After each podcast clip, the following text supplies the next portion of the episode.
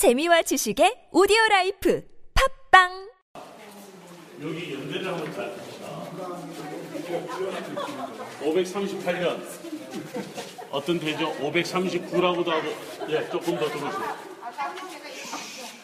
더 쭉 들어가.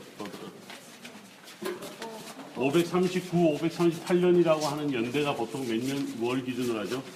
고레스 왕에 의해서, 식령에 의해서, 바벨론 포로에서 돌아오는 시기. 그죠? 332년은 바로 알렉산더 대왕이 팔레스타인을, 이 땅을 점령한 시기. 그 다음에 63년은 바로 로마가 팔레스타인을 점령한 시기 때, 이때 어디가? 들어와 빨리 다. 공부해야죠. 저 뒤에 가서 숙제하러 보여. 더 뒤로 가. 63년에 로마가 여기를 점령했다. 로마가 바로 폼페이죠. 그 다음에 여러분들 땅은 다 연대가 이래서 여기가 이제 4년이 나옵니다만 4년 누가 죽냐면 헤롯 대왕이 죽어요. 헤롯 대왕이 죽는다. 67년이라고 하는 연대는 로마에 의해서 드디어 예루살렘 성전이 무너질 때 반란이 일어났던 시점이 67년이에요. 이 연대를 여러분들이 좀 잘 기억을 해줄 필요가 있습니다. 그 다음에 조금 더 저쪽으로 가봅니다. 120년 이렇게 여러분들 기억하고요. 그 다음에 여기 120년에 보면 로마의 황제 하드리안이라고 나오는데 하드리아누스 혹은 하드리안 황제가 여러분들 보시면 지포리의 이름을 디오 시저리아 이렇게 바꿔놨잖아요. 디오니시우스의 이름을 따라서 이제 만들어 놓은 거죠. 자, 여러분들 어쨌든 이게 그 다음에 120년, 그 다음에 200년에 여러분들 자 라비 아까 제가 오늘 설명드렸죠. 유다 하나시가 무슨 뜻이라고 하는지 혹시 기억나세요? 영어로 The President, 산헤드린의 의장을 하나시라고 그래요. 지금도 그래요. 그래서 그 당시에 산헤드린의 의장이 누구였냐면 유다예요. 예후다, 이분이 바로 유다인데, 자 AD 200년이 바로 여기에서 산헤드린이 여기에 오면서 이동해 오면서 바로 미슈나가 완성이 된다.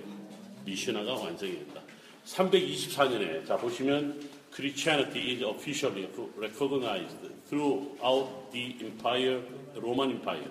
324년을 잘 아는 니케아 공의회 이후에 바로 이제 드디어 동로마 제국이라고 하는 것이 들어서는 시기죠. 그래서 이스탄불을 그 당시에는 콘스탄티노폴로 되면서 드디어 비잔틴 제국의 시작이 이루어지게 된다. 자, 그 다음에 뛰어넘어서 636년으로 나오는데요. 여기는 갈릴리 지역을 이야기합니다. 638년에 드디어 예루살렘이 이제 드디어 무슬림들에게 넘어갑니다. 1099년에 크루세이더 제4차 십자군 원정 때 이 땅을 다시 되찾습니다.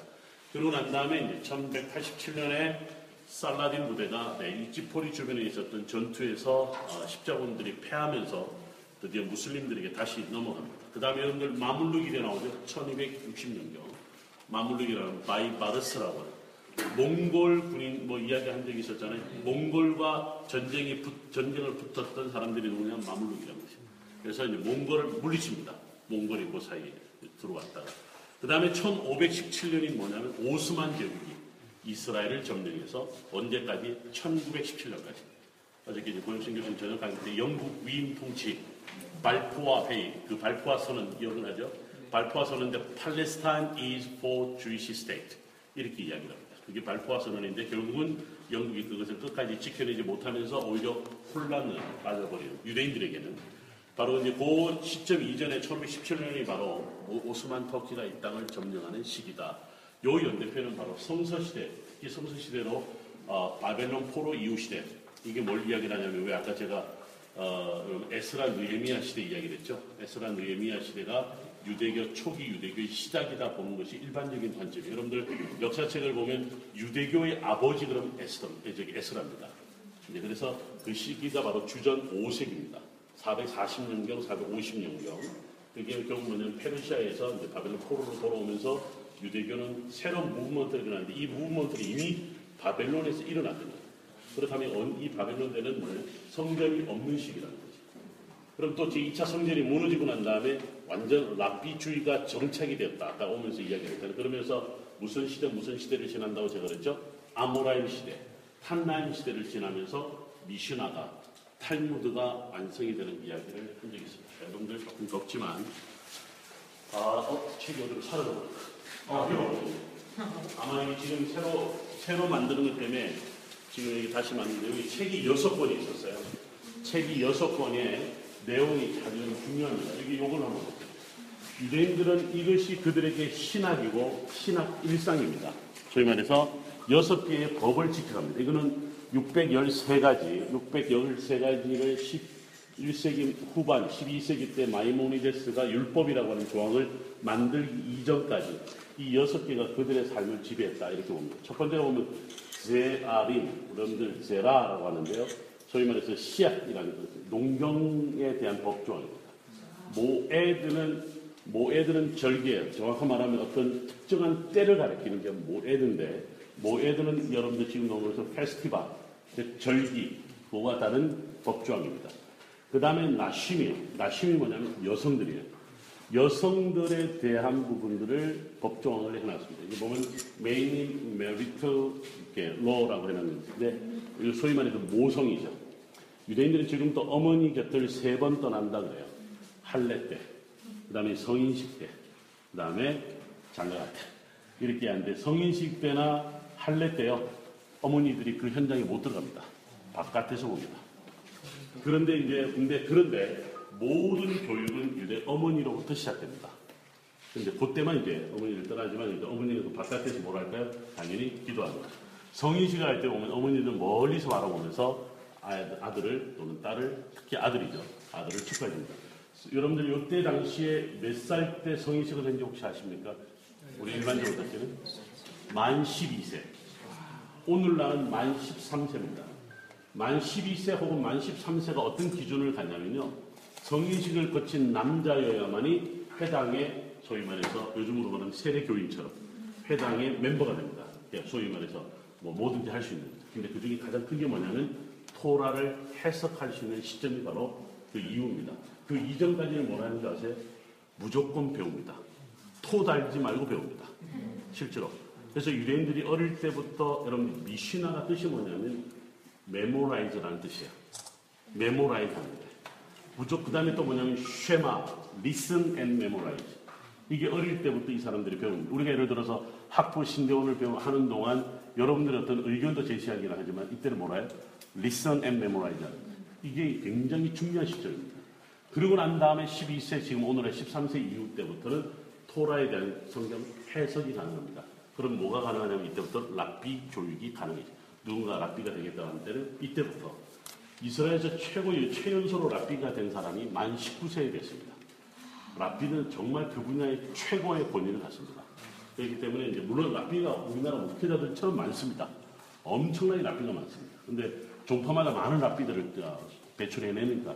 그런데 랍비들은 그 분야의 최고의 권위를 갖는다라고 할 때 어쨌든 만 13세 이후에 그들이 성인식 이후에 갖는 하나의 성경 읽는 것을 볼 수 있어요. 그 다음에 여러분들 보면 네지킴, 우리 왜 출애굽기나 여기서 보면 상해법에 나오죠. 농경과 관련되는 또는 이 사회 조직에 일어나는 모든 법조항에 대한 부분들에 대해서, 특히 그 중에 데미지, 즉 상해에 대한 이야기가 일어나요. 그 다음에는 여러분 잘 아는 코다심 혹은 쿠두심이라고 하는 그럼 노심 쭉 나오는데, 우리가 예배하는 거, 성전이 없는 시대니까 회당 예배라든가 또는 산헤드림에서 결정한 예배에 대한 규정들을 지켜야 되는 부분들, 기생제사에 대한 부분들, 제물을 바칠 수 없는 거기에 그들은 성전세 대신에 그들은 여러분들 다른 이제 쯔다카를 통해서 어떻게 헌신하느냐에 대한 마지막이 뭐냐면 토하로트라고 합니다. 토하로트가 정결법입니다. 여러분들 이제 자기 몸, 집, 그릇, 음식. 여러분들 6월절이 되면 유대인들은 음식 그릇을 다 깨버리잖아요. 왜? 누룩이 묻었다. 모든 걸 깨거나 가난한 자에게 나눠줍니다.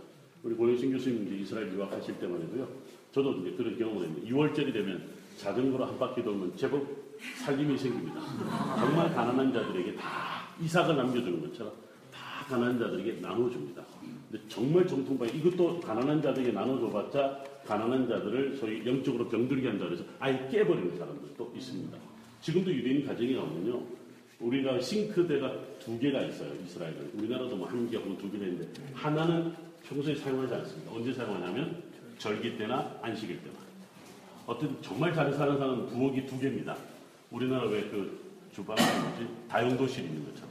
그 안에다 따로 그렇게 만들어 놓아서 봅니다. 자, 어쨌든 이 6개 조항이 바로 미시나를 이루는데, 미시나 한 페이지가 이렇게 이루어져 있습니다. 여기 보면 이렇게 이제, 근데 여러분 아세요? 이 언어는 히브리어가 아니라 아람어입니다. 아람어가 되어 있고, 물론 일반적으로 히브리어도 있게 되는데, 하지만 대부분 다 아람어로 되어 있기도 있습니다. 그 다음에 이것을 기준으로 뭐가 만들어지냐면 바로 탈무드가 만들어집니다. 그러니까 탈무드의 전체적인 내용은 바로 여기에 있다라고 하는 거죠. 그래서 이게 유대인들은 뭐냐면요, 정말 이것을 지킬 때 구원을 받아요. 이것을 지킬 때 하나님 나라에 간다라고 생각하는 것도 지금 어저께 들어가서 이렇게 텔레비전에 잠깐 봤는데, 이스라엘에 우리로 말하면 닥터스 같은 이제 이런 드라마를 하는데 재밌어요. 부부가 의사예요. 부부가 의사인데 남편이 외과 의사 너무 바빠. 근데 이 부인은 가정의학과 이쪽이라 좀 여유가 있는데 안식일이 시작됐어요. 안식일이 시작되는데 남편을 하고 같이 둘이서 병원 한 구석에서 사무실에서 안식일 예배를 드려야 되는데 남편이 안 오는 거야. 그래서 근데 남편은 막 계속 전화 받으면 치료하면서 시간이 가서 안 그러면 마누라한테 혼나는데 그러면서 뛰어가요. 가자마자 머리가 하나도 없으신 분인데 머리에 키파를 쓰고, 그러면 우리 성찬식 하는 것처럼 포도주와 빵을 넣습니다. 그리고 균을 들고 기도를 합니다. 빵을 들고 기도하고 포도주를 들고 기도합니다. 여러분 우리 성찬식이 6월절 만찬에서 나온 거잖아요. 이게 때문에 6월절 만찬을 유대인들은 지금도 하는데 늘 안식일 때마다 유대인들이 그걸 합니다. 근데 갑자기요 또 전화가 오는 응급 상황이 벌어졌어요. 이렇게 이걸 들다가 전화를 받은 거예요. 그때 이 부인이 하는 말이 뭐냐면, 당신은 맨날 메게드 엘로힘, 하나님 반대편에서 일해. 이렇게 부인이 좀 더 종교적인 것 같아요. 근데 아우 미안해 하고 끊고 다시 이제 기도하는 그런 장면. 이게 유대인들에게는 여전히 그렇지 않으면 하나님 나라에 들어갈 수 없다. 죽어서 자기는 하나님 나라에 들어갈 수 없다. 이게 유대인들에게는 더 아주 어떻게 실천하는 삶이냐가 더 중요하다 이야기를 하는 거죠. 자, 여러분들 나중에 저거는 우리가 또 조금 이따가 다른 데 방문하겠고, 여러분 저쪽 제가 가르쳐주고 창문가로 좀 한번 가보시면 곧 시원한 데로 갈 겁니다. 조금만. 자, 여러분들 그 그림을 한번 보시면, 그림을 한번 잘 보세요. 밀밭입니다. 밀밭. 저 왼쪽에 있는 그 그림이 밀밭인데 그 앞에 있는 전부 다 그 넓은 밭대기가 닭과 관련되어 있습니다. 자, 이제 왔습니다. 시원한 위쪽 지붕 위로 올라갑니다.